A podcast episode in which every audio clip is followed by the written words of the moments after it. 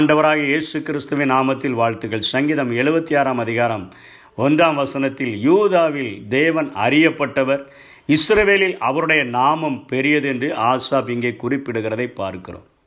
தான் அறிந்த தேவனை இந்த சங்கீதத்தின் மூலமாக அவர் நமக்கு வெளிப்படுத்துகிறதை பார்க்கிறோம்.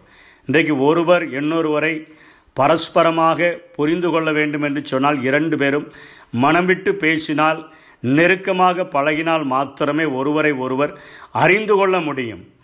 அன்றைக்கு முன்னோர்களாகிய ஆசாப்பின் முன்னோர்கள் அங்கே வனாந்தரத்தில் நாற்பது வருடங்கள் வழிநடத்தப்பட்ட பொழுது பகலிலே மேகஸ்தம்பமாக இரவிலே அக்கினி ஸ்தம்பமாக அவர்களுக்கு மன்னாவை புஷிக்க கொடுக்கிறவராக கண்மலையிலிருந்து தண்ணீரை வரவழைக்கக்கூடியவராக மாறாவின் தண்ணீரை மதுரமாக மாற்றி கொடுக்கிறவராக கீழ்காற்றினாலே காடைகளை கொடுத்து அவர்களை ஆசிர்வதிக்கிறவராக இருந்த ஆண்டவர் அந்த இஸ்ரவேல் ஜனங்களினால் நன்றாக அறியப்பட்டிருந்தார்.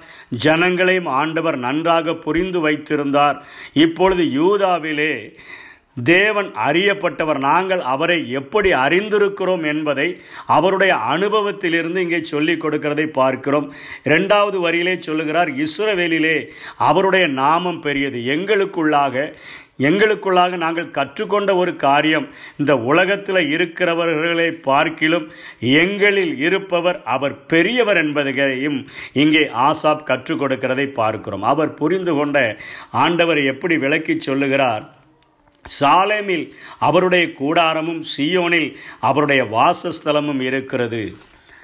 அவர் கூடாரமிடுகிற என்னுடைய ஸ்தலத்திலே என்னுடைய குடும்பத்திலே அது ஒரு சமாதானத்தை கட்டளையிடக்கூடிய ஒரு ஆண்டவராக ஒரு சமாதான பிரபுவாக என்னுடைய கூடாரத்திலே அவர் வாசம் பண்ணுகிறார் என்று சொல்லியும்.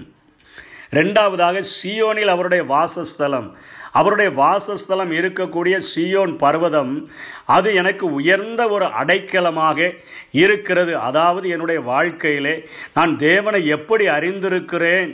அவர் என்னோடு கூட தங்கினால் என்னுடைய கூடாரத்திலே வாசம் பண்ணினால் என்னுடைய வாசஸ்தலத்திலே உலாவி வந்தார் என்று சொன்னால் முதலிலே எனக்கு உலகம் தரக்கூடாத சமாதானத்தை உலகம் தரக்கூடாத ஒரு சந்தோஷத்தை தரக்கூடிய ஒரு ஆண்டவர் என்பதை கற்றுக் கொடுக்கிறார். இரண்டாவது அவர் எனக்கு எப்படிப்பட்ட பிரச்சனைகள் போராட்டங்கள் வந்தாலும் அவர் எனக்கு ஒரு உயர்ந்த அடைக்கலமானவர் என்று அங்கே சொல்லுகிறதை பார்க்கிறோம். அதுக்கு அடுத்தபடியாக சொல்லுகிறார் நான்காம் வசனத்திலே மகத்துவம் உள்ளவரே கொள்ளையுள்ள பர்வதங்களை பார்க்கிலும் நீர் பிரகாசம் உள்ளவர். அதாவது என்னுடைய வாழ்விலே என்னுடைய உயிரை குடிப்பது போல இருக்கக்கூடிய பர்வதங்களைப் போல தோன்றுகிற அதாவது மலைகளைப் போல தோன்றுகிற எவ்வளவு பிரச்சனைகள் என்னை தாக்கும்படியாக வந்தாலும் உம்முடைய பிரகாசத்தினால் உம்முடைய வெளிச்சத்தினால் உம்முடைய கதிர்வீச்சுகளினால் அவைகள் ஒரு பனி போல உருகி போகிவிடும். அத்தனையான மகத்துவமுள்ள ஒரு ஆண்டவர். நான் இன்றைக்கு மலை போல நினைக்கிற ஐயோ என்னுடைய உயிர் போய்விடுமோ? உயிரை குடித்து விடுமோ இந்த பிரச்சனை என்று நினைக்கிற எல்லா சூழ்நிலைகளின் மத்தியிலும் என் தேவன் நீதியின் சூரியனாக என்னில் பிரகாசிக்கும் பொழுது அவைகள் ஒரு பனியைப் போல உருகி போய்விடும் என்கிறதையும் அங்கே அவர் அறிந்த தேவனை குறித்து நமக்கு சொல்லிக் கொடுக்கிறதை பார்க்கிறோம். நான் இப்படியாய் ஆண்டவரை அறிந்திருக்கிறேன். அவரோடு கூட நான் நெருங்கி வாழும் பொழுது முழு இருதயத்தோட முழு ஆத்துமாவோட முழு மனதோட முழு பலத்தோடு கூட நான் அவரிடத்தில் அன்பு கூர்ந்து வாழும் பொழுது அவர் எனக்கு சமாதானத்தை தருகிறவர் மாத்திரமல்ல. அவர் எனக்கு உயர்ந்த அடைக்கலமாக இருக்கிறவர் மாத்திரமல்ல. உயிரை குடிக்கிற பிரச்சனைகள் போல பர்வதங்கள் போல பிரச்சனைகள் வந்தாலும் அவைகளை ஒரு பணியைப் போல உருகச் செய்கிற ஒரு பிரகாசமுள்ள ஒரு ஆண்டவரிடத்தில் தான் நான் தஞ்சம் புகுந்திருக்கிறேன் என்று சொல்லுகிறார். அப்படிப்பட்ட ஒரு ஆண்டவர் எனக்கு என்னுடைய வாழ்விலே ஒரு ஆட்டுக்குட்டியைப் போல இருக்கிறார். ஆனால் என்னுடைய எதிரிகளுக்கு அவர் எப்படி இருக்கிறார்?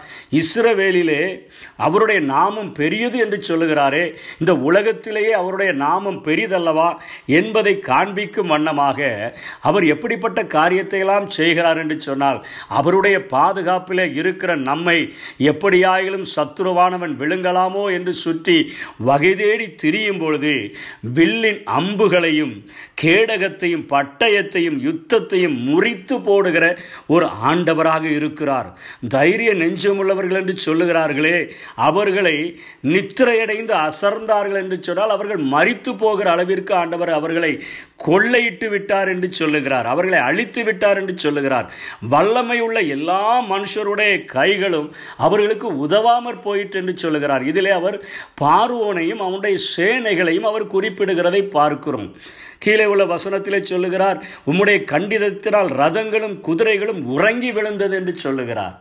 இஸ்ரவேல் ஜனங்கள் அடிமைத்தரத்திலே உ- உழண்டு போய் நொறுங்கி போய் பயந்து போய் ஓடி வருகிற சூழ்நிலையிலே எதிர்த்தாற்போல் செங்கடல் நின்று கொண்டிருக்கிறது. பின்பாக அவர்கள் பயந்த ஆலோட்டிகளுக்கே பயந்தவர்கள் அல்லவா? இப்பொழுது பார்வோனும் நம்முடைய சேனைகளும் வரும்பொழுது மிகவும் நடுங்கினவர்களாக நிற்கிற அந்த நேரத்திலே செங்கடலை பிளந்து இஸ்ரவேல் ஜனங்களை வழிநடத்திவிட்டு பார்வோனையும் அவனுடைய சேனைகளையும் அவருடைய குதிரைகளையும் உறங்கி விழும்படியாக என்று சொல் சொன்னால் அவைகளும் மறித்து விழும்படியாக செய்கிற அளவிற்கு என் எதிரிகளுக்கு அத்தனையான ஒரு பயங்கரமான ஒரு சிங்கத்தை போன்ற ஒரு ஆண்டவர் என்பதை சொல்லிக் கொடுக்கிறதை பார்க்கிறார். இந்த விசுவாசம் நமக்குள்ளாக உருவாக வேண்டும். என் ஆண்டவர் எனக்கு சமாதானத்தை தருகிறவர். என் ஆண்டவர் எனக்கு உயர்ந்த அடைக்கலமாய் இருக்கிறவர் என் ஆண்டவர் என் வாழ்விலே வருகிற எல்லா பிரச்சனைகளையும் ஒரு பணியைப் போல உருகி போகச் செய்கிற ஒரு ஆண்டவர். ஆனால் என் எதிரிகளுக்கோ அவர்களுடைய பட்டயத்தை அவர்களுடைய வில்லை அவருடைய ப யுத்தத்தை எல்லாவற்றையும் அழித்து போடுகிறவர் மாத்திரமல்ல. அவர்கள் கீழே விழுந்து சாகத்தக்கதாக அவர்களை அடிக்கக்கூடியவர் வல்லமை உள்ள எல்லா மனுஷருடைய கைகளும் அவர்களுக்கு உதவாதபடி செய்து விடுகிற ஒரு ஆண்டவர் என்கிறதை அவர் அங்கே கற்றுக் கொடுக்கிறதை பார்க்கிறோம். பத்தாம் வசனத்திலே சொல்லுகிறார் மனுஷருடைய கோபம் உமது மகிமையை விளங்க பண்ணும் என்று சொல்லுகிறதை பார்க்கிறோம். மனுஷருடைய கோபம். இன்றைக்கு ஒருவேளை பனிரெண்டாம் வசனத்தில் சொன்னது போல பிரபுக்களினுடைய ஆவி பூமியில் உள்ள ராஜாக்கள் எல்லாரும் கூட நமக்கு விரோதமாக எழும்பினாலும் கூட அவர்கள் நம்மேல கோபமாய் எரிந்து நம்மை அழித்து விட வேண்டும் என்று நினைத்தாலும் கூட பார்வோனைப் போல சேனைகளை கூட்டிக் கொண்டு வந்து இத்தனை ஜனங்களும் ஓடுகிறார்களே அவர்களை பிடித்து வந்து விட வேண்டும் என்கிற அந்த மனுஷனுடைய கோபம் அவர்கள் எழும்பி வரும்பொழுது ஆண்டவர் அவர்களை கடலுக்குள்ளாய் அமிழ்த்தினதினால செங்கடலை தாண்டி வந்த அங்கே மீரியாமும் அவனோடு கூட சேர்ந்த ஸ்திரீகளும் அருமையான பாடல்களை பாடி ஆண்டவுடைய நாமத்தை மகிமைப்படுத்துகிறார்கள். கோபப்பட்டவன் தண்ணீருக்குள்ளாக மூழ்கி அழிந்து போனான்.